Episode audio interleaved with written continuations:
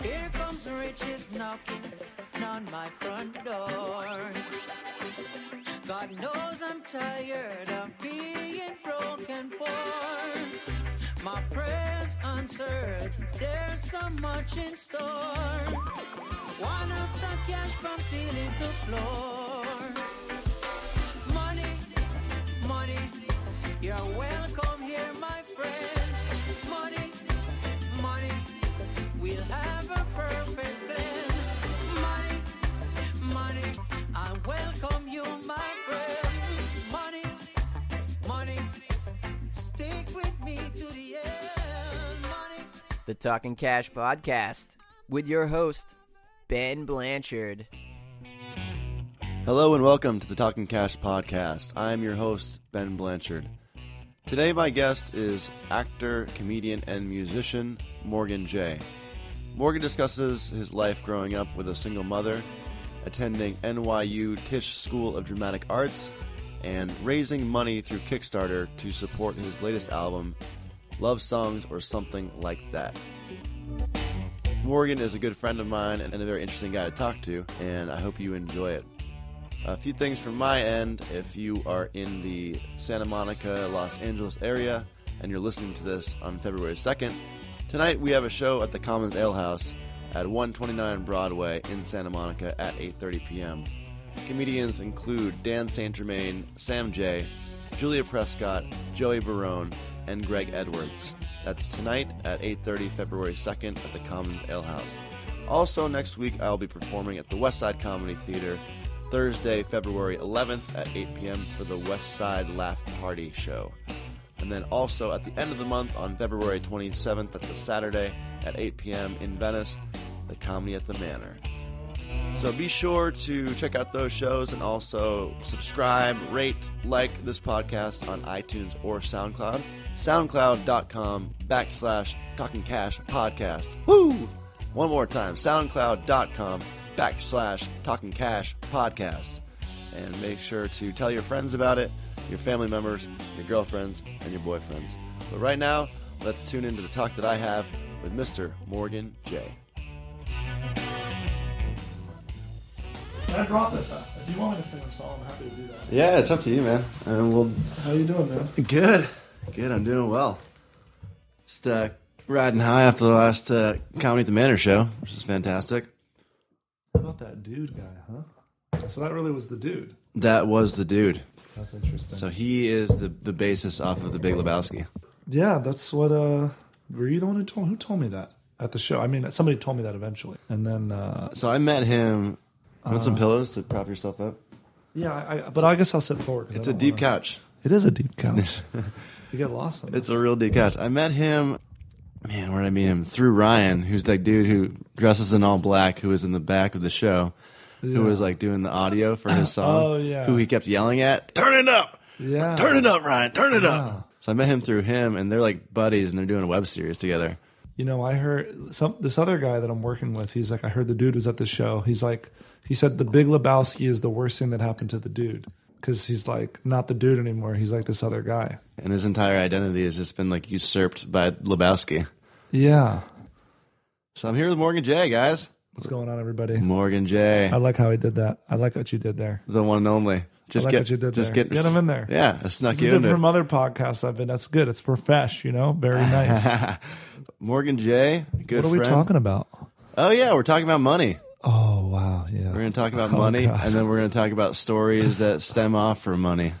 Oh man, all right, cool. All right, well, we don't have to get right into it. We can kind I of just got no money, dude. Yeah, I, literally. all right, we could talk about it. I'll get into it. Morgan J. Is that a stage name? Uh, my full name is Morgan J. Venticinque. Vent the Cinque. That's my last name. Very Italian. I didn't want to give people when I'm so in New York. I was Morgan Venticinque. I'm a little bit stuffed up today. Sorry about how nasally I am. But then when I moved to LA, I was like, you know what? I'm going to do Morgan J. And it's been working out for you thus far. It's a little bit better. I mean, I will say the first month I was here, there was a guy named Paul J. That was also doing Mm-hmm. stand And there's up. also the famous magician Ricky Jay, Ricky J. who's in um, Boogie Nights. There's a lot of there's a lot Yeah. of J's, but I think it works for me just because like I'm ethnically ambiguous, so they, people could sort of put whatever ethnicity they want. And then if you use your real last name, it's like, ah, shit. oh, he's like real Italian, or you know what I mean. So they can kind of connect the dots with the face of the name. exactly. So Morgan J is sort of better. People are like, are you Persian? Are you are you Afghanistan? Are you Greek? Are you from Jerusalem? I get that a lot too. I bet you fucking do. I bet you're like, are you from Israel? Are you from Pa- where are you? Yeah. Palestinian? What are you like? You Greek? I get a lot of lot of sand countries. A lot of sand. That's a good way to put it. A lot of sand countries. Where are you? What are you? French Canadian actually. Oh, I see that too. Yeah. But you. But then again, that's another country full of. So they were all just banging at one point, anyways, right? Dude, we're all gonna look the same. And, and You mentioned New York. Is that where you're originally from? I was raised in uh, New Jersey for 18 years. What part of Jersey? Uh, North Jersey, about an hour outside of uh, New York, and then I went to NYU for theater. Was in New York altogether for seven years. I, I don't remember. Are you are you first gen from? First gen, man. And your folks are from Italy My- and my mother's from Brazil. My father was born in Sicily, grew up in Argentina, and then they met. And then my mother wo- worked in a coat room at a restaurant, and then my dad was a chef at a restaurant, that same restaurant. And he was 20 years older than my mom. and like still is, I assume. He's, he passed away, but he's Okay. uh, he's like he was like. I feel like I'm gonna have the same. I'm probably gonna end up doing the same thing, like getting a woman 20 years younger than me pregnant. Is really what's gonna happen. Well, we all, you know, as we get older too, you just feel it. Like I heard myself cough the other day. I was like, "Fuck, you just sound like your dad, man." You know, it's just those weird crazy, small dude. moments. Well, he was a musician. He was a pop star in Argentina. Really? So like I didn't get to I didn't know he he died when I was young, so I didn't know him when I was growing up. So it's interesting. It's like what I'm doing now is sort of a way for me to get to know him because You're like from what I connected understand, through the music. yeah, I mean from what I understand, he was very he like was performing all over town. He was womanizing hardcore. I'm not saying that I do that. I'm just, but I am saying Softcore, womanizing, maybe. yeah, I'm not really like doing anything serious with anybody. So it's kind of an interesting way to get to know him, you know. So, growing up in Jersey, can you give me kind of a background of like the economy where you grew up and kind of what the Yeah, you know, social I grew, structure was like, an industry that was kind of running the town, or was it diversified? You know, I grew up in one of the most affluent towns in America. Like, there's this town called Upper Saddle River. I grew up in the town literally next door to that town. And I'm talking like, and I wasn't one of the rich people. I was very much like, we lived in a condo, two bedroom condo. I shared a room with two older brothers. It was like three people in the room. And, uh, but some of these friends of mine had like these mini mansions, you know, with like pools and tennis courts and little putting greens for them to. I had one friend who who paintballed in the back of his yard, like he had, a, he had all this wooded area. So the town, most of the people who work there, Or they, did they work in the city, and then that was yeah, their a lot escape? of them, a lot of them worked in New York City. Like a lot of you know, a lot of parents did financial stuff. A lot of people were business owners within the town. But my mother worked at a restaurant because I was six, and by the time my dad passed, my dad passed away when I was six. So my mother was working at a restaurant. She was also taking care of this old couple. From time to time, she would clean houses. So that's where she had made her money. But other people, So she made it kind of off the, the trickle down effect of the, the I mean, wealthy. She, she did whatever she could, Yeah. really, you know? I mean, yeah, but as far as what people made there, like what people did, I didn't hang out too much with like these rich people because like couldn't relate. couldn't relate to them. They both, all of them had two parents, so already that was weird. They had two st- stories in their houses. I was always sh- like You surprised. have stairs in your home. There's like another floor Yeah. to this. There's like a bi- Like, basement. you- maybe you'll have two stairs cascading down from like the living room into the kitchen or I forget something. which one was yours. I think it was But an yours. entire set, yeah, ten stairs. it was weird, man. They had like finished basements, and I was like, wow, this is amazing. Would, did that make you feel like inferior at a young Yeah, age? hundred percent. Oh yeah. I mean, I, even to this day, there's a huge correlation between how I feel about myself to how much money is in my bank account. When I'm killing it, I'm like, fuck, let's get drinks, everybody. Rounds Yeah. on me. Like I, that's very much like I'm not a cheap person. When I have money, I'm not really cheap. I'll be like, I got money, let's spend let's spend the money.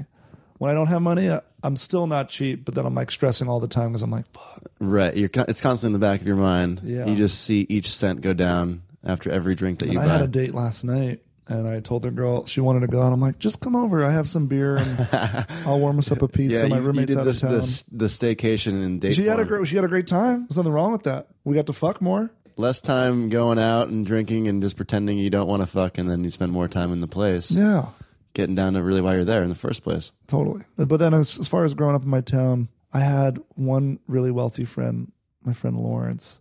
That sounds just like I mean I know it's like a longer version of Larry, but even just hearing it Lawrence, Lawrence, just yeah, he sounds went by like a rich- Lawrence. Somebody called him Larry. Yeah, it sounds like a rich guy's name. Lawrence and Lawrence's parents, like he would hang out at my place at this condo, right? And his parents thought that he was smoking weed at my apartment because, like, I'm son of a single mom, He'd come back no like supervision. Yeah. And I never did anything in high school. I never like drank. I never smoked. It was all the rich kids that were like partying super hard in their houses and yeah, doing like designer drugs too. totally. Des- Yeah, they were doing designer drugs essentially. Anyway, Isn't, isn't that weird? I had a friend like that too, who was like my best friend growing up, and my mom just knew that his folks were like way more relaxed than all the other parents, sure. and so she hated him. She wouldn't let him go over. Or? No, I, you know, I would like go over there, but there's always some sort of stipulation. But you know, every I feel like every group of friends has that one buddy that just the mom is you know very skeptical Oh, yeah. of, and you just happen to be that guy for that for Lawrence. Yeah. The one time her, his parents followed us to a dinner, oh to a boy, birthday dinner. that's psychotic, Yeah, man. A lot of scared white people in that town. I- right? Ha- well, half, there was a, I would say, there's a part of the town that was super poor. They had this area called the Jackson Whites, and it was like these mythical black people who like all bred with one another. They all had the same last names. They all like, no, but They were seriously, starting did. like a dynasty. But seriously, like there was the the man's M A N N. This family, their last name was the man, but there were so many, and they all sort of looked the same. Looked so the same. many, So many, so many, many. yeah, for real. Growing up in Jersey, liking it. Yeah, I mean, yeah, it was it was fine. I mean, I remember when we were moved, we had to mo- we moved, and I was like, I don't want to move. I have friends here, but I'm really glad I moved because everybody. It's, it's one of those towns where people just like you either get out or you stay there, and I got out, and there was someone I was like, and I was also like president of my high school, president like popular funny dude. I don't know if I was popular, but I was like the funny guy. So like, people knew who the fuck I was. Likeable. So I remember the first year after college, I went back to my high school, and like nobody gave a fuck. So I was like, oh, they had shit. moved on from the Morgan J. yeah, for experience. the for the mortgage experience, I was like, uh, all right, I guess I'll never come back here again. Forget this place. Then I realized, thank God I didn't top there. You know, So for like making money, first job in that town, were you working in the restaurant biz as well? Yeah, well, I- did you see I- kind of what your mom was doing? Like, oh, there's a you yeah, know, I helped my mom clean houses from time to time. I also helped her cater. She would cater, so I helped her. I helped her doing that. I made some money doing that. I worked at a uh, a restaurant called the Boulevard Grill in walking distance from where I lived, and it was like this new age American run by two lesbians. The- One of the lesbians was the chef. The other one was the they were just manager. ahe- ahead of their time.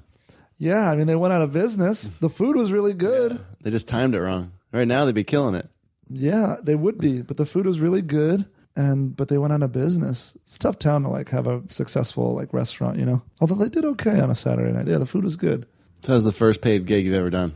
Yeah, and it wasn't that much money. It was like on a good because I was a busboy, so on a good I was like fifteen or sixteen. So on a good night, I made like I don't know sixty. No, on a good night, I made like hundred bucks, and I was like, whoa. I know I was a busboy for the Outback Steakhouse, my first job. Yeah. And I just remember getting like sixty-five bucks cash and just love, like, you know, "Fuck driving my parents' car to work, coming back with sixty, Yeah, 70 Outback? bucks. Smelling, I- I worked just at, like, a- smelling like fried batter. But you know, you gotta you gotta make money the way every way you can when you're younger because you don't know how to do it yet. Did you ever like do any like scam shit when you were younger, like try to sell any illegal stuff? Uh, You know what I did that wasn't even a scam? I was in high school, is my last year of high school. I had a camera that somebody got me for my, my birthday or the holidays a year or two before. And I went and I had been learning how to edit. And I filmed that, that whole year. I like filmed. old school editing or digital, no, it was digital. Yeah. I thought it was like Adobe Premiere, like the basic. yeah, I was Yeah. it was like almost ten years ago, right? And uh, I was uh, filming everything in high school, and um, I made this video yearbook, and I sold it for twenty bucks a piece. I made like fifteen hundred dollars. So you were that's on a scam. I was entrepreneur. Yeah, dude. exactly. I bought a brand new camera with it. you found a little opening in the market of, I've- of yearbook and Yeah, you and then basically recreated fa- the facebook Experience. maybe? year in your life or whatever that thing is yeah Well, yeah, I guess at a young early age, I was document. Even now, I document a lot of stuff, you know.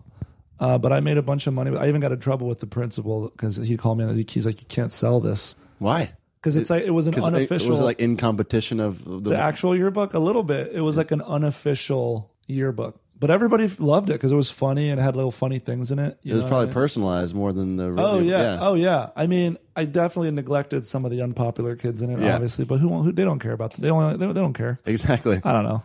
That's funny. Like I think about that now. Like with the year, like I, are there still yearbooks? Do you- like I don't, obviously I, wa- don't know. There anymore are in, in there high are school, because but I remember I work now at the Apple Store part time. We work by a high school, and I remember the end of their some people came in with a yearbook, so they definitely but like yeah, yearbooks. It's just I remember you know how, like kind of fe- feeling like the forcement of like buying one when I was younger, they were so expensive. Yeah. they wanted like a hundred dollars for these things. The fuck, and now it's just like I don't even I know. don't even know where mine is.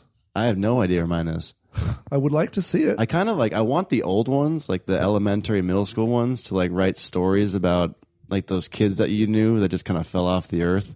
You know, just, Oh, just yeah. like the ones that were like that kid for that year, and then you just never heard of him again. There's like a lot of material there. I think if you were to go back and just God, associ- that'd be a good idea for a show if people could re- rehash their um. Every, like each comedian would have to bring a, their yearbook, but it'd just be hard because like who, how many of them have that shit? You know, I remember it's my mom being like, "You will never forget these people. You're gonna want to see this again someday." And I think Honestly- she actually threw them away. I think she was the one that threw them away. this year is supposed to be my high school reunion, ten year reunion, and I don't like when I go back, I'm gonna be like, what's your name? I know. Because you know we've met a lot of people doing what we do, so we push all these old people out. We don't know, we don't remember them anymore. They all look different. They've all had kids, and like look, like you probably have a fast metabolism. They all, all these people got like gross and So Jersey, you're helping your mom out. yeah. You're helping the catering. You're doing the the cleaning Boulevard a little Grill, bit. yeah. Boulevard Grill, and then NYU pops around the corner. NYU, I'm there. So how is that? How is one paying for NYU with uh, a single mother and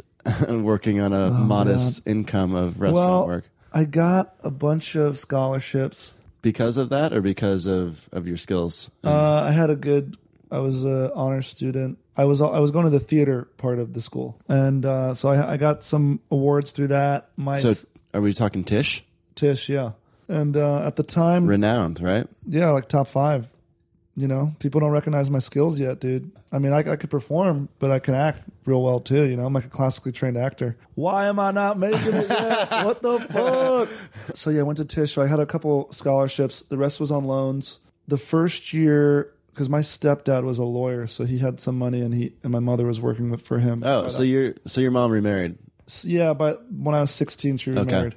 She's like, Morgan's going to college soon. I got to fucking figure this You know, out. honestly, like a part of me knows she had like three kids, and like she was like, "Well, I gotta make this shit happen." I mean, I I am get sure. that too. I'm sure she, you know, there was feeling for the guy, but like, Oh, yeah, they're still- they're still- they're still together. I mean, like if- logistically, you think about that, like es- especially as you get older too. You're just like, Yeah. I need a partner in this thing because this isn't going to Yeah. happen. Life's hard. Let's team up. Yeah. I know my my mother. Like, if my dad was still alive, I bet I would never have gone to college. I know I would have started working right out of high school. He Yeah. was like super alpha male.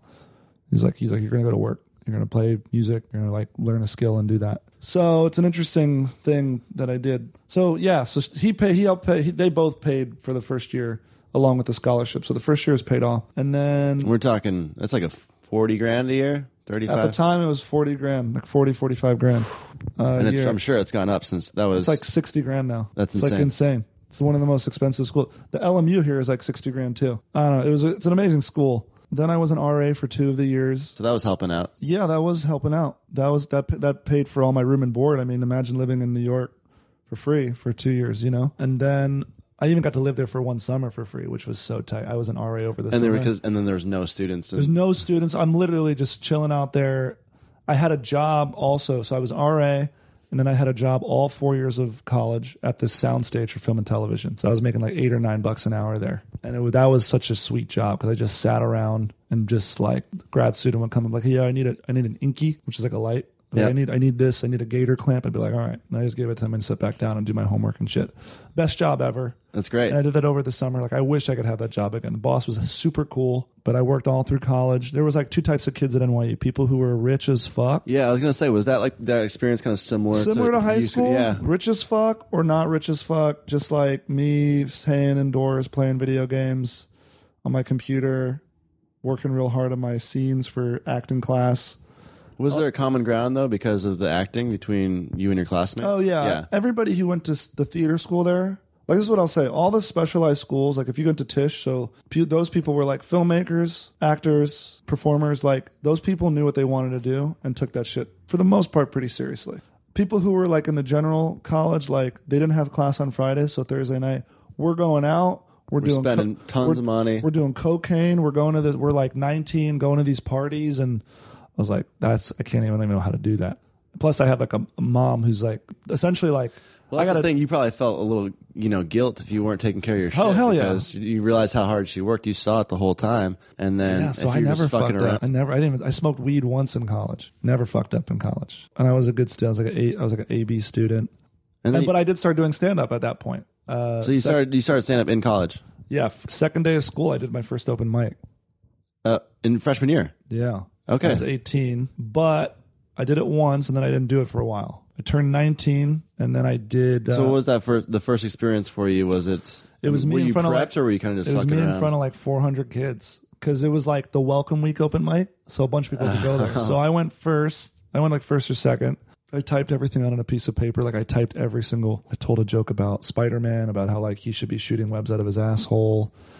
Because like right, if you got bit by a spider, you would Pretend like you would Yeah. take on the. he would take on the traits of a spider. Yeah. So he would be like the most unpopular. Like he would probably wouldn't really have to fight crime because people would avoid him and shit. You know. Right. I did a joke about my stepdad. Like he would he would be eating ice cream naked, like by the fridge. I have always I was I would have morning wood, and I would have to like go to the bathroom and walk past him, and it's, it was like a weird thing. because you had a boner and your stepdad was Like when you naked. wake up, Yeah, you like, yeah. have a boner, and you know I got to pee, Yeah. and eventually like by the time I go to the bathroom, like my boner will be soft enough in order for me to I'll have Yeah. to like bend over You've a little always- bit. uh, yeah, and- that's always like the trick. Like you gotta sit down sometimes, maybe and just put and push it down, and then they touch the Yeah, 'cause water. I just want to go. To, I just want to go to bed. So I'm not gonna. Yeah. I don't want to wait. You know, two minutes for my boner to dissipate, and uh, so those are that first five minutes. And then I remember, like, I did pretty well. I not realizing that college kids are super easy to make laugh. Mm-hmm. So, but but uh, people were. It was for, it was welcome week, so there was like 500 kids in that audience, and they recognized me on yeah. campus. So it's like here, my first. well, here comes you know class president Morgan J. Back in action. You know, getting this getting isn't his it. face- Morgan's got what, more of this mountain to climb. Yeah. but then I didn't do it for a while again, and it wasn't really until I was twenty that I started doing it like every week or every other week because I still had class, so it was sort of hard to do it. But I lo- I felt like such a superhero because like I was I would go back to this dorm. And but I was out at night, like doing going to shows, and Right, yeah, you, you, know, had you the- felt cool. the- I wa- you know, I yeah, just kind of felt- had the dual identity. and I was right there by McDougal Street by the uh, comedy cellar, and I would go there and hang out. And because that at that age you probably were a little intimidated to claim yourself as a stand-up. Oh yeah, I mean, I was also in, I was also in acting school, and I also didn't realize like what I was. It's weird. It's like you do yourself a disservice by starting so young, but you also do yourself a benefit by starting so young. You like build chops and you understand it early on. But let's say there's people who start like at 30, and but they like know who they are, so you could see that it comes to them a little bit easier. Yeah, or qu- yeah, a little quicker. You know can what I probably- mean? Yeah, they have more to talk about. Like me, I didn't really have much to talk about except my balls and nut, my nuts. you have balls and nuts. Yeah. The, oh, yeah. My balls and my nuts. Yeah, I had balls and I had nuts. I had nuts in one pocket and ball, Yeah. my tennis balls in the other pocket. Uh, but that's when I started doing it. Nice. so I was man. doing everything. Yeah, you're busy, busy guy at NYU. So you decided to stick around the city after graduating. Yeah. And as soon as I got out of college, I my my brother got me a job at the Container Store. which is the most absurd. I've heard your your joke about joke it. of It- way back but, when, but I dude. was I was there. I had a girlfriend, Yeah. and she brought me in there, and I was I was so baffled as to why the fuck you would spend forty dollars on a box to keep your shit in, Dude, you know, It- and it was the most I worked there absurd for three years in the stockroom, which was great. But in the me- in job security, though. I guess right. Yeah, they had health insurance. They had good benefits. I worked there for three years. Like halfway through that work, I got a job as a tour guide in New York City. So I worked part time tour guiding, part time doing container store. I was deferring my student loans that I had, which I still am. right here, buddy. Me too, man. Dude, I got my bill from Navient from Sally May, essentially because my deferment has ended. So I got to go back there and like after this, I'm gonna go home and like defer that shit some Yeah, more. Because fuck, I deferred my it. Oh. interest is just pit- at some point it's like you're just hoping you can an just imaginary sell money. a script or something. Yeah, and that's just that's, knock it out, you my, know? that's my goal, and I think that's con- that's feasible. yeah. yeah. So what was I saying? Oh yeah, deferring working as a tour guide, one of the best jobs I've ever had. I worked as a tour guide in L.A. when I first moved here for a little bit. How long ago was that? That was almost six years ago. Shit. and You it was driving? Were you? you I just, was- you're not driving. You're on. Segway. no way. Segway tour guide in Really? Beverly Hills. Yeah. Did you have to take a test or anything? N- well, no, because I started. I started like this kind of small like luxury tourism company is what the dude Really? called it with the, the owner. That's He tight. started it in San Diego and then moved to L.A. So and I started the branch with him in L.A. is it going okay there? I imagine it's doing all right. Yeah. But how can you go around on a Segway in Beverly Hills? Is it cool to go on the sidewalk with that? Yeah, they have. uh, Well, it's like uh, under like the uh, like the handicap law or whatever. It like acts as like a wheelchair to some people. It's like- Okay. so he basically just utilized the law on his side, and and All right, folks, for the next hour, we're all going to be handy capable. so yeah. I mean, there was some interesting moments to it, but the guy that I worked for was a psychopath, so that was Oh, really? yeah. Yeah, that's no good. So container store in the stock room. Wow, how did you not want to shoot yourself? Just Oh, um, well, it was the stockroom, so kind of had free range. Well, to do it. honestly, that job was uh, really great in a way because, like, at the t- I was out of college and I was really doing stand up for real at that point. So for me, like, I got to just daydream, you know, because basically what I would go around doing is just going around scanning shit in the stockroom for orders, like we did deliveries and stuff. So I would just sort of like walk around and like, dude, dude, Carnegie Hall. yeah, so I'm just thinking of jokes and, and ideas and going through sets, and I would have my little notebook in my back pocket, you know. Uh, If I could have a job like that where I could just daydream and shit, I guess it's kind of you know mindless. yeah, honestly, th- and that's sort of sometimes for- meditative in a weird way. for, people who are like writers or performers, that's that's actually a really good job to have. But overall, it was a sh- it was like the music they played, like was at that Muzak they played like Train every thirty minutes. Isn't that so strange? Like I work at a restaurant right now, and they have decided on like two playlists that they use for Spotify, Oh, really? And they just played the two same play- playlists. and it's like, do you want all of your employees to just mass murder suicide this entire place? What are the play? What kind of? I mean, playlists they're are not they? like they're not terrible, but Is it like a new wave restaurant, It's just or- like indie, yeah, like indie, you know, Yeah, like yeah. Mumford and Sons, Sure. kind of that stuff. Okay. but and it's not like terrible music. Is there a lot of wood in this restaurant? um, But- Is there a lot of- no, but it is, you know, architecturally sound to uh, Sure. kind of the ambiance they want to have. Yeah. Man, it's just no matter if you love the song to death, no matter how many times you hear it, you, can, Yeah. you, you know it's gonna make you go. Eventually, the vibe wears off for you. But then again, it's not. It's not, not for you, us. yeah. It's like people go in there for like an hour, if Yeah. that, and they hear a and then couple they- songs. that they and, like. I can't believe they're playing Empire of the Sun. Siri, what song is this? Yeah. And then they leave, dude. We went to this. Re-. Then they know they had a good time because Yeah. they discovered a new song. Right, but it makes me hate society a little bit too.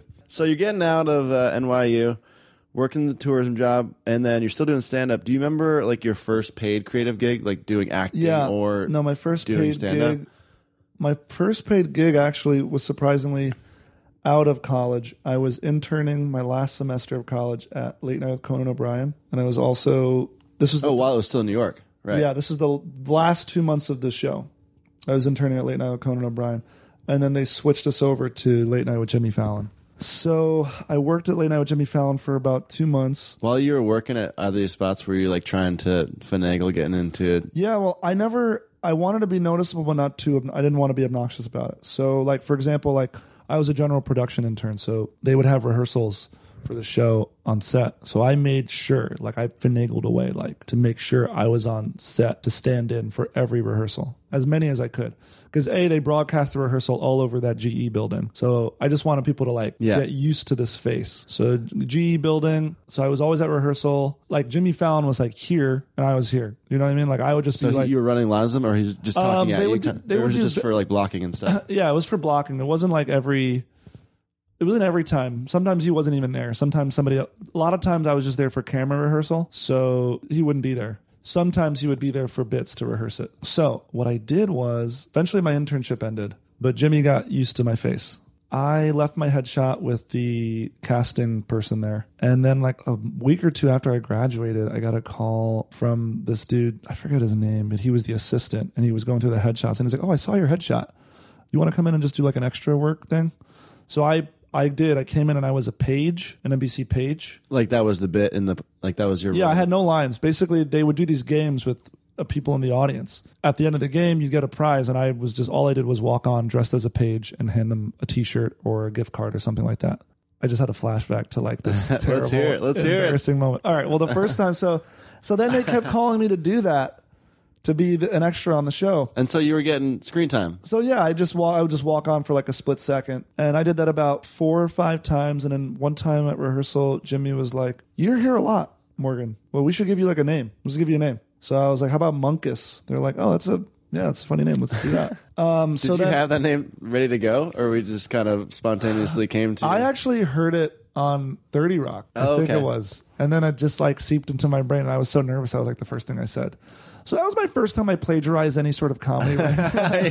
Um, but I was so Tina nervous. calls up Jimmy. Why the fuck are you calling your Yeah. page Monkus? yeah. Um, so I, uh, so I, s- so then in the, the episode aired, it was the fourth episode, I think, of that show. Then he gives the prizes and then he goes to me, he's like, so what's your name, sir? And I'm like, Monkus. And you know, Jimmy plays it off like, oh, and everybody starts laughing because he's like, that's a weird name. What, Right. right. Say it, but you know, that face was, and I just played it straight and I got a lot of laughs. And then after the show was over, I was in the dr- dressing room taking off my suit. And then the head writer came up to me. He's like, how did you know to do that? How do you know how to play it straight? I was like, I don't know. Well, I mean, I knew. Have you heard of Tish? Yeah, I mean, I knew, and I didn't want to be like, well, I'm Yeah. a comedian. I- Yeah. let me do more. You know, otherwise, okay, I didn't want to do that. So, and then there were, I did a couple more episodes. I had one bit where I they wrapped me up as a mummy, and I said something stupid. And then one of the interns at that when I was out of school was like, "Hey, I was in a general production meeting, and like they're thinking about signing a contract with you, and like having you be a main character." And uh, I was like, "Oh, Did you okay." trust this person? she was like this hot blonde chick, and I was like, "All right, well, I won't. That'd be awesome." Uh, but they never did, and they ended up But when when she told you that, like, were you really like playing it humble, or were you like, fuck yeah, I'm Uh, I was playing it humble. I think I don't know. There's a good, there's also a possibility I was like I'm the fucking shit. yeah, they never did, and they actually hired another. They hired a guy to do what I did. They had they like outside of the the outs- realm? they of- hired like a writer, like a UCB actor, to do what I was doing. yeah, outsourced, bro. And the shitty part was like I had to join AFTRA, the union, so I had to pay like two grand to join this union. Otherwise, I couldn't be on the TV show anymore. As soon as I joined and I put it all on credit cards, they stopped calling me and they used this other person. so Jimmy Fallon owes you two grand, is what you're trying to say. Yeah, I mean, I was a bummer, dude. I was like, I saw that I watched. Especially because you're making progress. Like, yeah, know? and it was like right out of college, started from an intern, got your face in front Yeah. of the casting. and I and I saw this other dude doing the same exact bid on TV. And Did I- he use Munkus? He didn't use monkey. He used a different name. He was like Flarkus. Yeah. and I was like, there, this dude is like fucking my ex girlfriend right in front of my face. You know what I mean? Exactly. It's like watch it. So I was just like, God damn it. Did you follow that guy's career after? He still works there. He's like a writer on the show. Uh, he looks like a nice guy. He wears glasses. I mean, but- so what's the? Is that the embarrassing part? You said. Oh no, no, I embarrassing uh, story. no, no, it wasn't really that embarrassing. I just I did there was a bit that I had to do and I had to push a cart onto the stage for this game show part of the show. And the stage manager Nika cued me early. So I just listened to her cue because it's like just do what she says. So I did that and then uh she fucked up. She cued me early. So then I was just on there like all weird and Jimmy was like, uh so they had to like redo it. Oh shit. And it wasn't my fault, you know? yeah, but it looks like your fault. Yeah, it 100% looks like my fault. I just followed her cue. Did, did she apologize to you afterwards? or She didn't anything? say anything about it. And I wasn't like, uh, oh, yeah, that was her fucking fault. Because again, I'm a nobody. So you now live in LA. Three years. Three years. What was the uh, was the main impetus for moving out here? A Just- girl. Ooh. Yeah. I was uh, doing open mics and I met this girl at this music open mic and she was a musician and she was super hot, like so hot. And I was like, didn't even bother talking to her. I was like, this, why am I going to talk to this girl? And then she sat next to me one day and started talking to me. and she was like, "You want to hang out?" And I'm like, "Well, I gotta go walk this dog because I was also walking dogs as well from time to time." She's like, "If you want to come with me to walk this dog," she's like, "All right." And we hung out and we talked, and then we eventually like hooked up, and I was just like, couldn't believe this shit was happening because she was really hot. Afterwards, I'll show you a photo of her. And then we just started having s- sex together. She was like, "Look, um, I need you to know that I can Was she in? Was she like an actress as well? she was just a musician. She was actually on Okay. America's Got Talent in 2010. Uh, Very pretty, very tiny Singer-songwriter Singer kind- songwriter. She and I started sleeping together.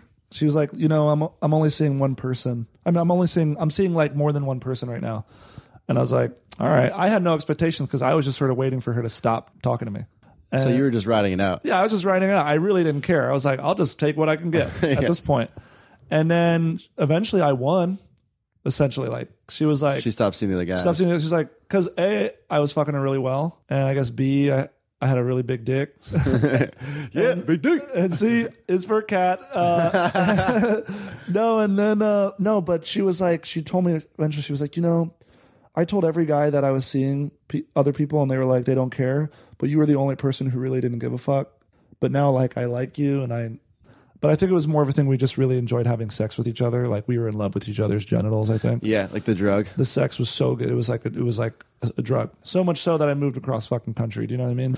So I had gotten So high. were you guys like? I mean, were you spending time? We were only- outside of the bedroom too, or is it just? Yeah, we were primarily, like we were. Uh, it was just mostly a oblig- sex- obligatory, like you know, dates that you just led to sex. I mean, it was mostly, I'd say, a sexual relationship. I, I know that when we first started sleeping together, I knew from the beginning. I'm like, oh, this is gonna crash and burn. Like, the sex is too good to for this Yeah, to it's be. not sustainable. it's not sustainable. Hundred percent not sustainable. You had no desire to move out here. I, d- I did. Okay. Truthfully, I did. I want. I wa- my whole my plan for a long time was to move out here, um, but like I needed that impetus from her, you know.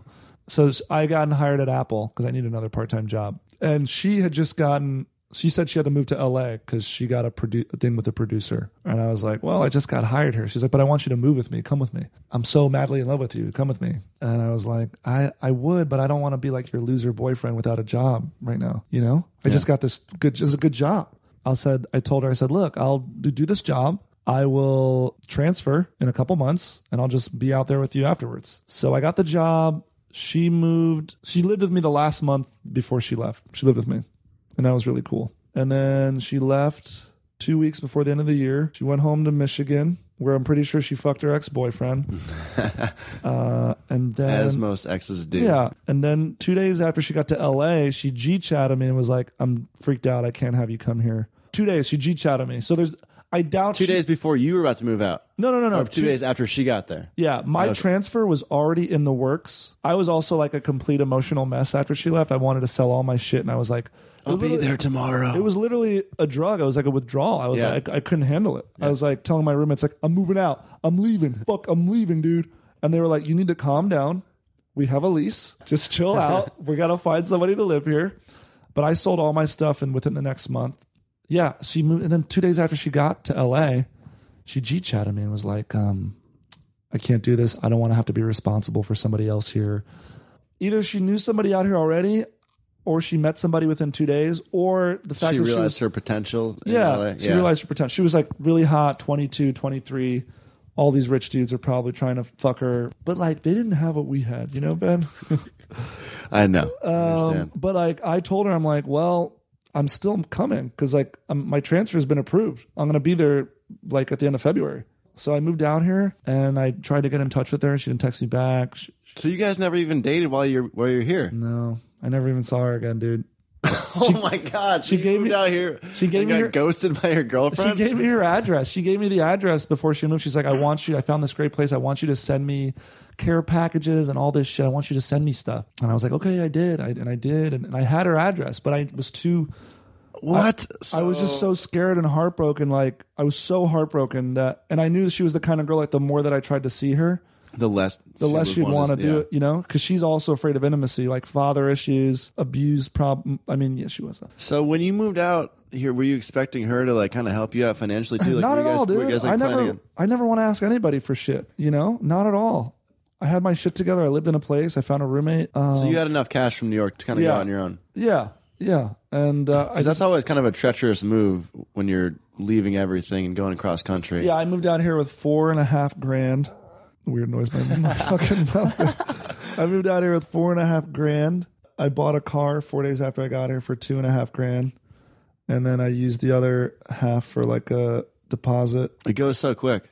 It does, but I had a job. You got a job. That's the most Oh. I moved important out here part. with a yeah. job, so I had a steady source of income. So I was paying my rent and I was doing it. I was sleeping on the floor. So my first year here, I slept on the floor of a living room on a mattress with a friend of mine, just heartbroken, just sleeping on a floor and a mattress. Especially when you first move out here, you have all these dreams of just. Oh my god! I, Crushing now when I it talk and- about it, I feel like, wow, how sad that was.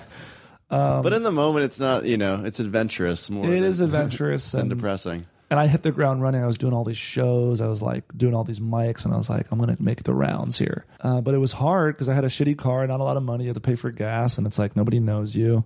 I only had a couple contacts. So once you do that first round of shows, it's like, then what? You have to wait. what do you, you got to wait a couple months to do the second round of shows and so what i sh- really should have done and this is advice for anybody moving just move here but tell everybody you're visiting and be like i'm only here for a couple couple weeks can you get me on your show then you can get on every show like super Yeah. quick and once you kill it on the show and you leave people will remember that you killed and you just say oh yeah i'm back and then you could do the second round a lot quicker But then they see you at the gas station they might they might pumping, you know, pumping your gas, and they're like, "I thought you were, I thought you were in New York." And they're like, no, no. yeah that might have i didn't do that i did it with one show and i felt guilty about it so you gotta do what you gotta do in this industry. Yeah, but I never saw that chick again. Ah, But I checked her Instagram all the time, and I still do. you got a handle for all. What's it? I said you got a handle for all the listeners. yeah, no, no. Just check who I'm, what photos I'm liking. No, Yeah, it's funny. I You accidentally. can do that though. You, can- Yeah, you can you really, can. It's like it, being a detective. You can really figure out what people are into just based off of those double clicks. I accidentally followed her on Instagram, so I just had to pretend like I was over it. Like I was like, oh no, Yeah. no. I know. There's no going back Yeah, yeah. once they get that notification. So I just follow her now, and she moved back to New York, which is the crazy part. She said, Oh, no L- shit. She said L.A. was too hard for her. and now she's back. She moved back to New York. Jesus. So you're in LA. You're doing stand up. Still working at the Apple Store. I But worked you're, there get- for but you're getting some paid gigs doing commercials, yeah. The last commercial I did was for a Progresso soup commercial, but my money for that commercial has since run out. How does that that breakdown work for people You that get- don't know? People who don't know for act for people who don't know or curious about it. Basically, you get once you join the union, you get paid a day rate, and as an actor, your day rate somewhere between like four and I want to say six hundred dollars after tax, depending on like what how many hours you work or things like that. And then if the commercial if the commercial airs, okay, because you don't get paid any more than that if it doesn't air. If it airs, um, you get the first time it airs, you get paid the same amount of money you got paid that first day. So the first time it airs, you get five or six hundred bucks. And every time it airs after that, you get slightly less. I'm not quite sure the percentage of how it breaks down, but it will.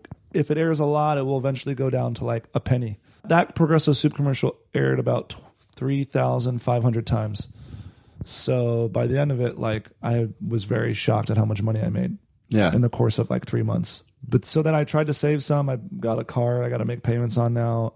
So, but if you don't book, like I booked six commercials last year and only one of them aired. Had they all aired, I could have bought a car with cash. I could have paid all my student loans off and I could have bought this house that we're sitting in. But that did not happen. So that but was like, but a it bu- could. I mean, it could happen though. That's the thing. it It's like- could, and it definitely could. And some people do make their living on that. Uh, the only commercials I book are comedy commercials where I get to be funny in it because I don't look like hip or like a type. So I never book the commercial where I'm just sitting in the back of a car, like listening to cool mu- like music in a Volkswagen Passat, you know, which would be cool. But then I'd have to get a hip haircut. But then if you do that, you can't go out for anything And else. then you get typecast. you know, most of the people who do that have no talent. They're just yeah. They just look good on, on, They just look on good an on eight by camera. eleven glossy. Seriously. God, if I I shot these two Wendy's commercials and they were like, yeah, they're gonna air, they're gonna air. They never aired. I was so with the with the Wendy's chick. Yeah, and they were really funny too. I was really funny in them, but it was for this commercial that was like my, my the tagline. Oh, that I- didn't you say? Oh yeah. It's I, it was- listen to this. So like the, is a good the story. burger was for this barbecue brisket burger with beef, like tons of meat on it, and it's the whole premise of the thing was like it being too beefy. Is it beefy enough? And I even ad libbed a line in one of the commercials where I was like, "Is it too beefy?" And they put that in the commercial. Like I ad libbed that shit, and then they added it to the script, right? So not only did they not. By the air, way, you they can see stole that. Your they materials. t- yeah. By the way, you could go and see that at youtube.com slash Morgan is ethnic. Yes. Um, and then plug I, it in. Plug it in. yeah, and then they help. They put me on hold. So every contract is for three months. They hold you, and then if they don't air the commercial, they have to repay you for another three months your original fee, and if, and another three months. That happened four or five times. And then they didn't renew it again, and it never aired. And then eventually I went for an audition for another Wendy's commercial, and I ran into the writer of the commercial. He's like, dude, you were so funny in that commercial. As a matter of fact, that commercial loops, it plays in the lobby of our advertising agency on loop because it's a funny commercial. But the price of meat skyrocketed, and the burger was too beefy to produce. So it was too beefy. it was too beefy.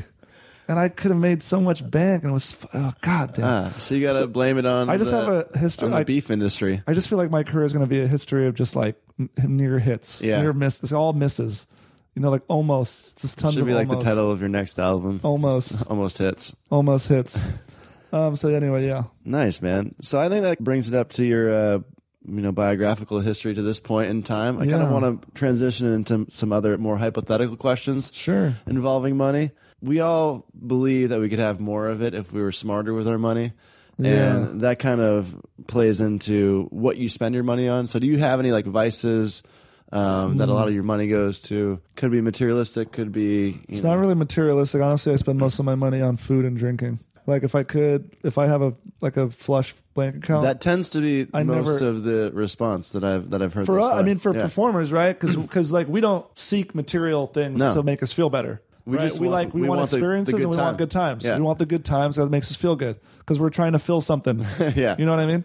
So for me, I spend most of it on like like on good food, uh, on drinking. I I'll take when I have more money, I'll go on more dates because you know yeah, you got some extra cash to impress Yeah. some ladies. exactly. Are you are you paying for the whole thing when you take? First date, normally I'll pay for the drinks. I'll try to. I mean, I ideally I want like I want, I'll get the first round. She gets the next round. But I've talked to some girls who are like, no, they got to buy all the drinks. They got to buy everything the first date. And you're like, the fuck? What happened to women's lib? And like, Yeah, what do you- right. What, do you- what do you, you know? I know. I always remember my my dad was a single guy growing up, and I always remember him bitching about that. Yeah, man. He was like, "They want you to hold the door. They want you to do this." But then, then I'll they- do all the chivalrous stuff. I'll hold the door Yeah. open and I'll do that. But it's like money is different. No, definitely. But I'll do it when I have a ton of money. I mean, I'm happy to pay for everything. I can't take that money with me, so I might as well just pay. Well, who cares? Even my successful friends who have a lot of money now, like when I go out with them, they're like, "I got it, whatever." yeah, that, And I, and I don't, and I, and I'm not, I'm not like, "Oh, I owe you." The thing is, they have the money, and it's like, all right, they want to pay for it, and they don't, and they understand. you right. know? I do that. I mean, I do that sometimes too when I'm flush. Yeah. and it's but I have a couple buddies that feel weird about it. Like if I buy a round of drinks, they'll be like, "Why'd you do that?" I have a lot of suc- like, And I'm just like, Uh, Yeah. just l- don't worry about it. You don't owe me. Like, ah, you know, I got next round or whatever. It's just like, Well- I'm just doing this because you're my friend, and I like Yeah. to do this for you. Yeah, I have. I go out sometimes. I go out for drinks with my friend, my friend Ty, who has a lo- he has a, he's doing pretty well for himself. And so when I have no money, he'll be like, "I'll get the first round." I'll be like, "No, you're gonna get the only round because yeah. I ain't get no rounds tonight. Yeah. I can't get any rounds Yeah. right now." Uh, but it's funny. I've been lucky where I've been able to. I have like I've been able to drink for free a lot in LA. It does work out that way. It's not hard. if you if you frequent certain establishments, and you have friends who work at certain jobs where they you know some there's so many like silicon valley type jobs here Yeah. everybody's just drinking at their fucking job I don't know Right. what they're doing with so their there's money. there's that aspect where you know companies are doing that for their employees, and there's Yeah. also this underground world of people who work in the restaurant industry. Totally. That can kind of control culture in a in a city in a weird way. yeah they can and it's all You can get people drinks. typically who are aspiring actors or comedians. and the other stuff thing like in that. la is that it's like you don't have to buy a lot of drinks because there's a lot of after parties and a lot of hanging out at people's houses and apartments so most of the time you show up with a six-pack you're like- good to go. i mean it's rare that we go out to bar- i feel like because i don't we're at bars and shows all the time anyway. It's a little we're- redundant to for do us that. to go to a bar to like have a drink is weird most of the time. I mean, I know me. I'm just like, let's just have a beer at my place. Oh, house parties and like house gatherings. You know, twenty, twenty, twenty-five 20, 25 people, the best. That's the best. That's what you want. Can't beat that, especially like the contrast as you go into a fucking huge loud club. Can't even talk Oh, That's to the anyone. worst. So you kind of like mentioned when you're up, like if you had a million bucks in your bank account tomorrow, Mm-hmm. how do you think your day to day life would change? Do you think it would be drastic? Let Or, me let me see. Like this is after taxes. this is just yeah, million This cash, is mine to spend. million cash. Don't have to owe any taxes. You have it. It's yours. Day to day life, how would it change? Oh, I for sh- you? I'd s- I'd say like at least once a month or once a week, I'd visit my mother and stepfather. Okay, family. At least, uh, yeah, I'd visit my family, and then, or I'd say like every couple months, I'd go somewhere. I'd travel somewhere. I'd go to other country. So traveling because if would I be- had the money to burn, I mean, hell yeah, I would just travel. Because that's the most expensive thing.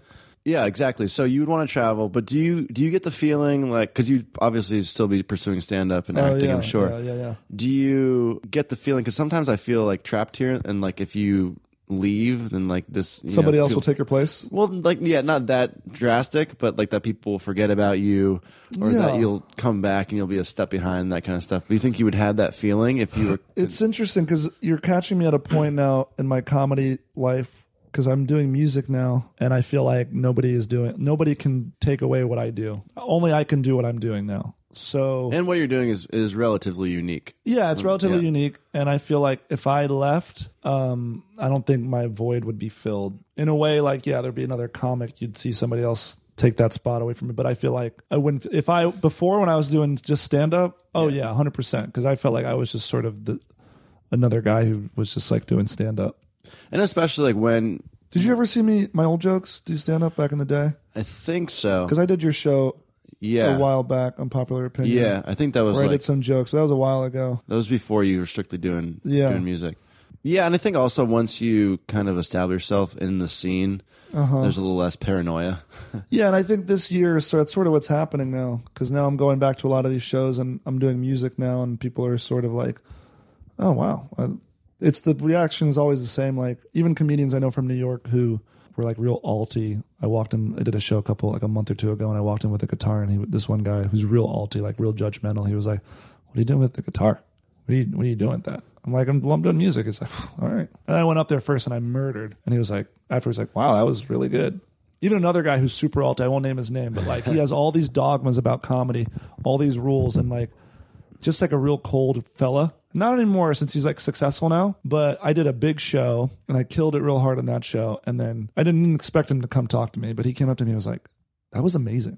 Even though it doesn't matter because it doesn't, but like it does a little bit yeah, anyway, I don't feel like my leaving would change. I wouldn't Yeah. be anxious about leaving. it's just I just like that question kind of because I always think about that, and I don't think day to day your life would change that much. Like you'd Right. still have the same habits. You would just be Yeah. able to, you know, like you said, buy more drinks for people or go out to nicer restaurants. Like Yeah. like the actual day to day habits. I might would- have nicer clothes. Yeah, it wouldn't change I'd like that to much. dress well. And everyone's striving for all this cash. I would exercise more.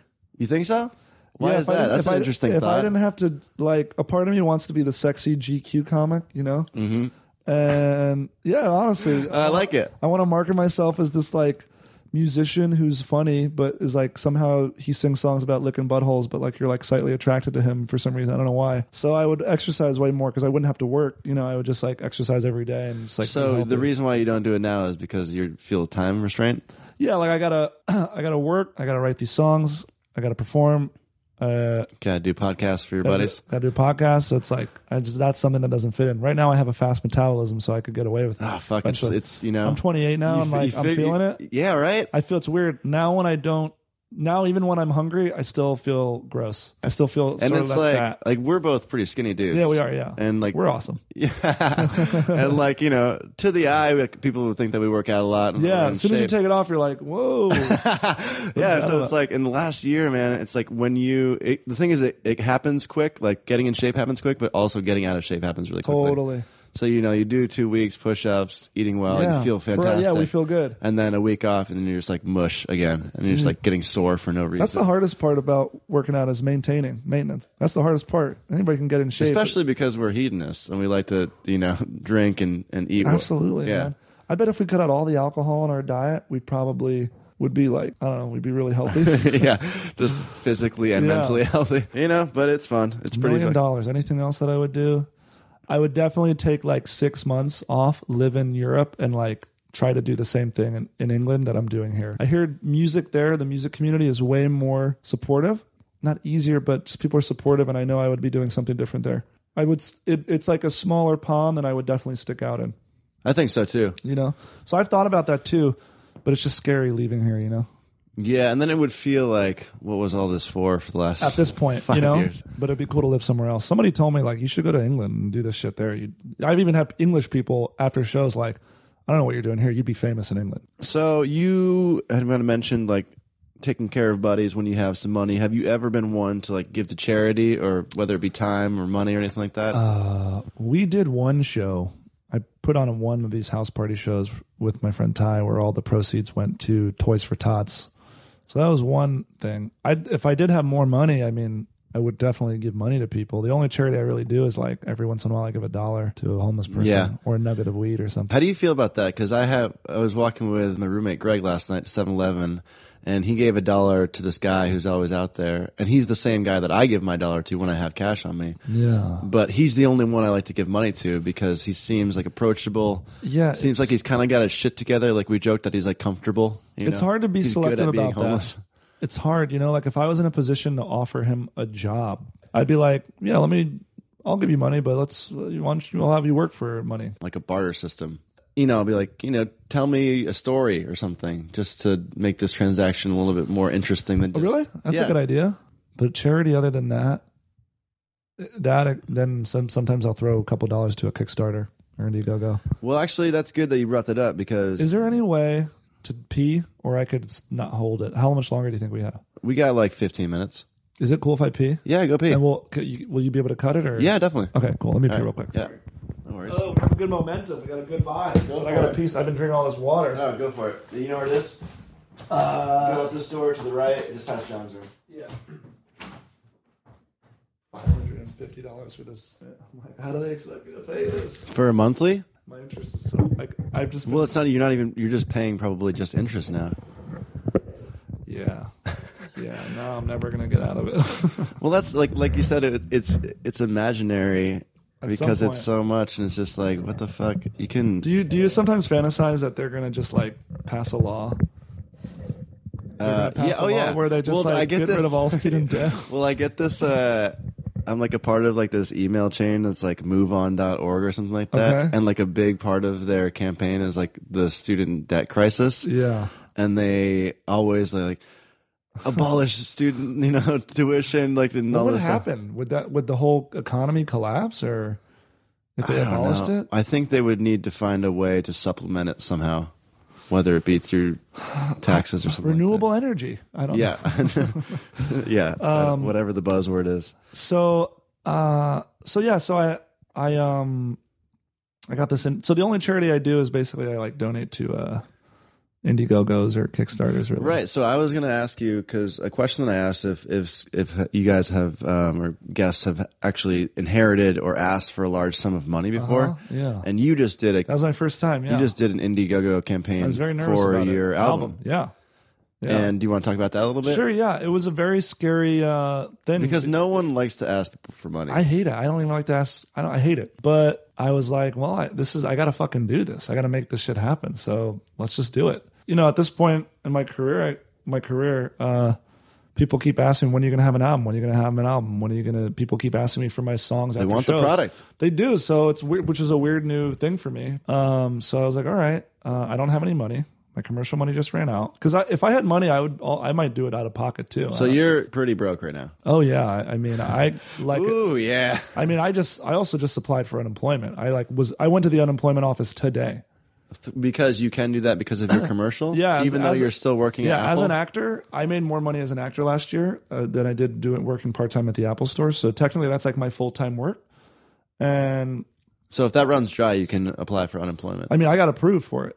Uh, so I just have to report how much money I'm making a week, and they'll give me, I guess, whatever The the, diff- difference, the yeah. difference is. So I might have an extra hundred or two hundred bucks a week, which is like a huge lifesaver. Because I mean, this month I got to pay my fucking car insurance. Ah, I don't Yeah, even know. it dude. adds So up, man. I went there today. I went there today because they kept sending me the forms. They said I'm not filling them out right. I'm like, anyway, the Indiegogo. Like, if I don't get that unemployment, like I won't be able to pay my rent. And I really am not trying to use any of this money that I made. I mean, I'm going to pay myself a little bit, but literally the majority of it is like for music videos and the album. So yeah, I asked a bunch of people for money. I gave myself 30 days to raise five thousand dollars. I raised, I raised, I raised four thousand about. And then the other, I made my goal, but that was because like my brother and a friend of mine put big chunks in there. right. I'm Because that's essentially what you can do with those campaigns. Yeah. Is you can get the majority of it and then put the yeah. rest. on- Essentially, I gave like I'm going to give him back a bunch of money.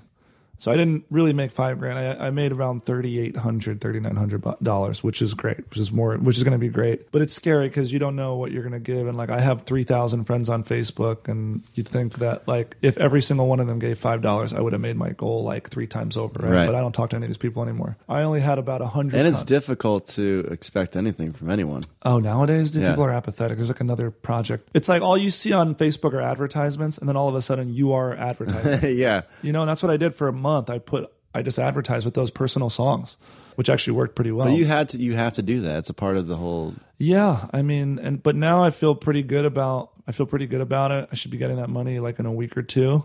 I got to pay this drummer to, you know, record tracks, and this music video is going to cost at least these music videos each will cost at least a thousand dollars to make. It was also a very good learning experience, honestly, to how to crowdfund and how to do that. Yeah. Some people do it multiple times, which is crazy. which is I for me. I just thought about I'm going to do it once, and then I'm never going to ask for money again. I don't know. Yeah, we'll see what happens when the next album comes out. Yeah, I had a So- joke about how like it- the only way to ask your parents for money now is to start a Kickstarter. It's like, eh, but I'm working on this new project so what can we expect from from the album? today. Officially, my Bandcamp launch. So it's Bandcamp. There was a morganisethnic.bandcamp.com, and the single is up on, is up there. You could download it for a dollar. I mean, I'll, and then anybody who contributed will get the single for sure, and then uh, the album will be about ten tracks. I'm thinking I want because it's been a while since somebody's put out like an Adam Sandler type comedy album where like there's skits in between Yeah, tracks. are you so- gonna do sketches too? You think? I think I am. I want to. I want to try that. I got to write some stuff. I've never done it before, so may- it might. I might re-listen to his album to see what he did. and it even would be fun just to have, even if they don't make the album too, yeah, as like a you know like, Uh, Like a a little B- radio s- B-side or whatever. uh, I've written about 17 songs. Um, Or can you please bring back when the song cuts out and there's the secret 20 seconds after the minute of silence? oh yeah, Gotta do Well, they that. did that in Tenacious D. I should I should do little sketches before each song, like "Hey girl, what you doing?" you know, like little things. Um, Because it is a, the title is called, it's all love songs, right? It's called Love Songs or something like that. Like that's literally the title. Um, because they're not real love songs, but essentially they're all about love in a way. About loving loving the butthole, loving the titties, breakup love. just love. Just love, man. Love is a lot of things, you know? It's gonna be at least ten songs. I'm really happy about it. Every every song is good in its own way. Some of them aren't laugh out loud funny. Some of them are like heartfelt. Some of them are like grotesque. Some of them there's like a lot of different flavors on there. And these come from the heart, from experience, from the heart, Oh. Uh, or just yeah, most of them. Yeah, most of them come from a real place. I'm trying to think if there's any that d- wasn't inspired by something that actually happened. The brains and titties one, I would say, is the, is honestly the least from the heart, but yet like one of the best ones. It's weird because uh, a friend of mine texted me one morning and was like, "You should just write a song called Brains and Titties," and I was like, "Okay," done. Let's and I do wrote it. I'm not more of a butt guy, but then I was just like, I'll write this song about brains and titties, and then and then I was I felt guilty because I wanted to write a song about butts because I love butts and I and I like eating butts. I don't have a problem saying that. Analingus. We'll, we'll have you because there's been there's been a lot of heat around around butt loving, Really, around oral butt loving. it's weird because after shows that I play this song, I, I'll play that song if Yeah, you want. I I'll, was gonna ask you to play one. I'll play that song, and it starts a dialogue. Right. after Well, it's shows. because apparently, like in the hip hop community, like eating cake is the new thing about eating, eating anus. ass. There's like even a new And song. then- um, there's a new song out that's like all about eating that ass, or like eat that ass like a, like you're go shopping, like you're going grocery shopping, or It's come become popular in the hip hop community. Which I'm like is all behind the times. Also, Well, ahead of the times too, though, because you've been um, you know eating Yeah. butt for a long time. I've been into it. R. Kelly's been on it for years. yeah. He's a pioneer, really. but uh, yeah, the album should be good. And then like you know the girls episode had like a thing about it, and all, there's just it's been more in Oh, pop yeah. culture than than it, it has in the been. past. Well, it, I love doing it. Well, can we hear you sing about it? Yeah, I'd be happy to do that. All right, awesome. All right, let me move this forward. Cool. Why don't you? And I've been writing all these. So for the Indiegogo, so for the Indiegogo, if you contributed fifty dollars, by the way, people can still do this. If you contribute fifty dollars, you get your own personal song. So some of these melodies are so great that I'm going to reuse them for my next album.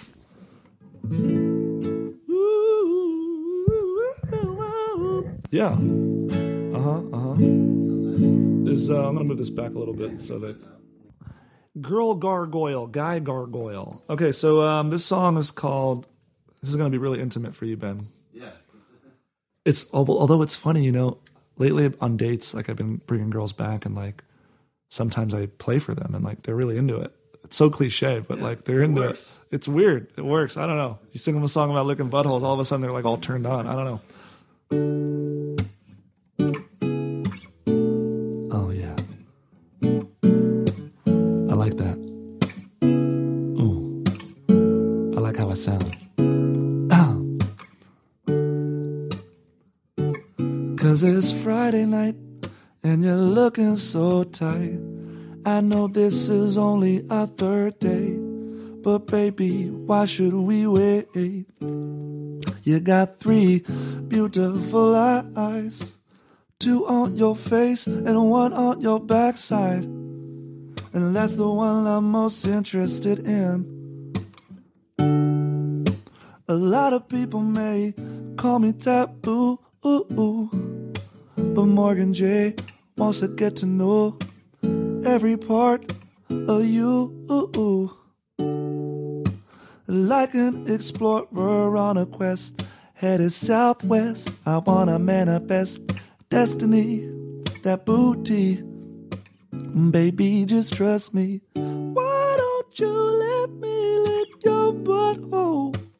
And nobody has to know, baby, I'll take it slow. Cause if I could, then I would die in that ass, girl. Make you say things that you never said before. Like, why does this feel so good? I just don't think I should. Who thought that it ever would? But baby, it feels so good, cause there's like 18 million nerves down there. 18 million ways to make you scream. 18 million ways to make you never leave. More than one way to make you real hot. More than one way to hit that G spot. I'm looking at my watch, and it's asshole o'clock. So why don't you let me lick your butthole? Nobody has to know, baby. I'll take it slow. Cause if I could, then I would die in that ass, girl. Like a satellite drifting through space. I wanna hit Uranus. Baby, there ain't no shame in this. Don't be afraid of the, the, the ooh. I'm not talking about putting my D in your V. I'm talking about licking your V U T T H O L E. I think I spelled that correctly. And let's say you just got back from hot yoga. And you better, you better, you better take a shower for at least an hour or two before I lick upon your boo boo, out of which comes your doo doo. I'm talking about your virgin. Why don't you, why don't you let me lick your butthole? Nobody has to know, baby. I'll take it slow. If I could, then I would die in that ass, girl. Cause I wanna li- li- li- li- lick you from your way to your butthole. Cause I wanna li- li- li- li- lick you from your way to your butthole. Cause I wanna li- li- li- li- lick you from your way to your butthole. Cause I wanna li- li- li- li- lick you from your way to your butthole. Cause if I could, then I would die in that ass, girl.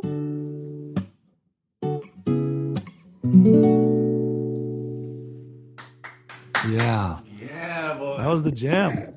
You could tell it comes from a real place, dude. I sing it real. I sing Oh it, my dude. God, that was it feels fantastic. Good, it feels good to sing it, you know. I can't wait to see what that music video is going to look I like. think I'm gonna have John you should do that. Yeah, he- because I like his style. I think he would be really. In, I think he could really nail that one. Yeah, he's killer. So uh, yeah, that's that's the jam. Morgan, thanks for doing that, man. That was awesome. Anything else you want to promote? Yeah, so the album will come out probably by the end of the summertime. Uh, singles out. So if you just at Morgan is ethnic for everything, Twitter, Facebook, SoundCloud.com slash Morgan is ethnic, Morgan is ethnic.bandcamp.com, YouTube.com slash Morgan is ethnic. Um, if you Just want, Google Morgan's ethnic. just and you'll- Google and it. You'll find Everything It. will pop up. um, but yeah, this was a lot of fun, dude. Thanks for doing it, man. I This appreciate was, it. This was good. How about that conversation and that wonderful song about licking buttholes that Morgan J so intimately performed for me in the living room? Guys, once again, thank you for tuning in. I appreciate it. Be sure to share, like, and subscribe to rate the podcast on iTunes or SoundCloud. And remember that money is meant to be spent.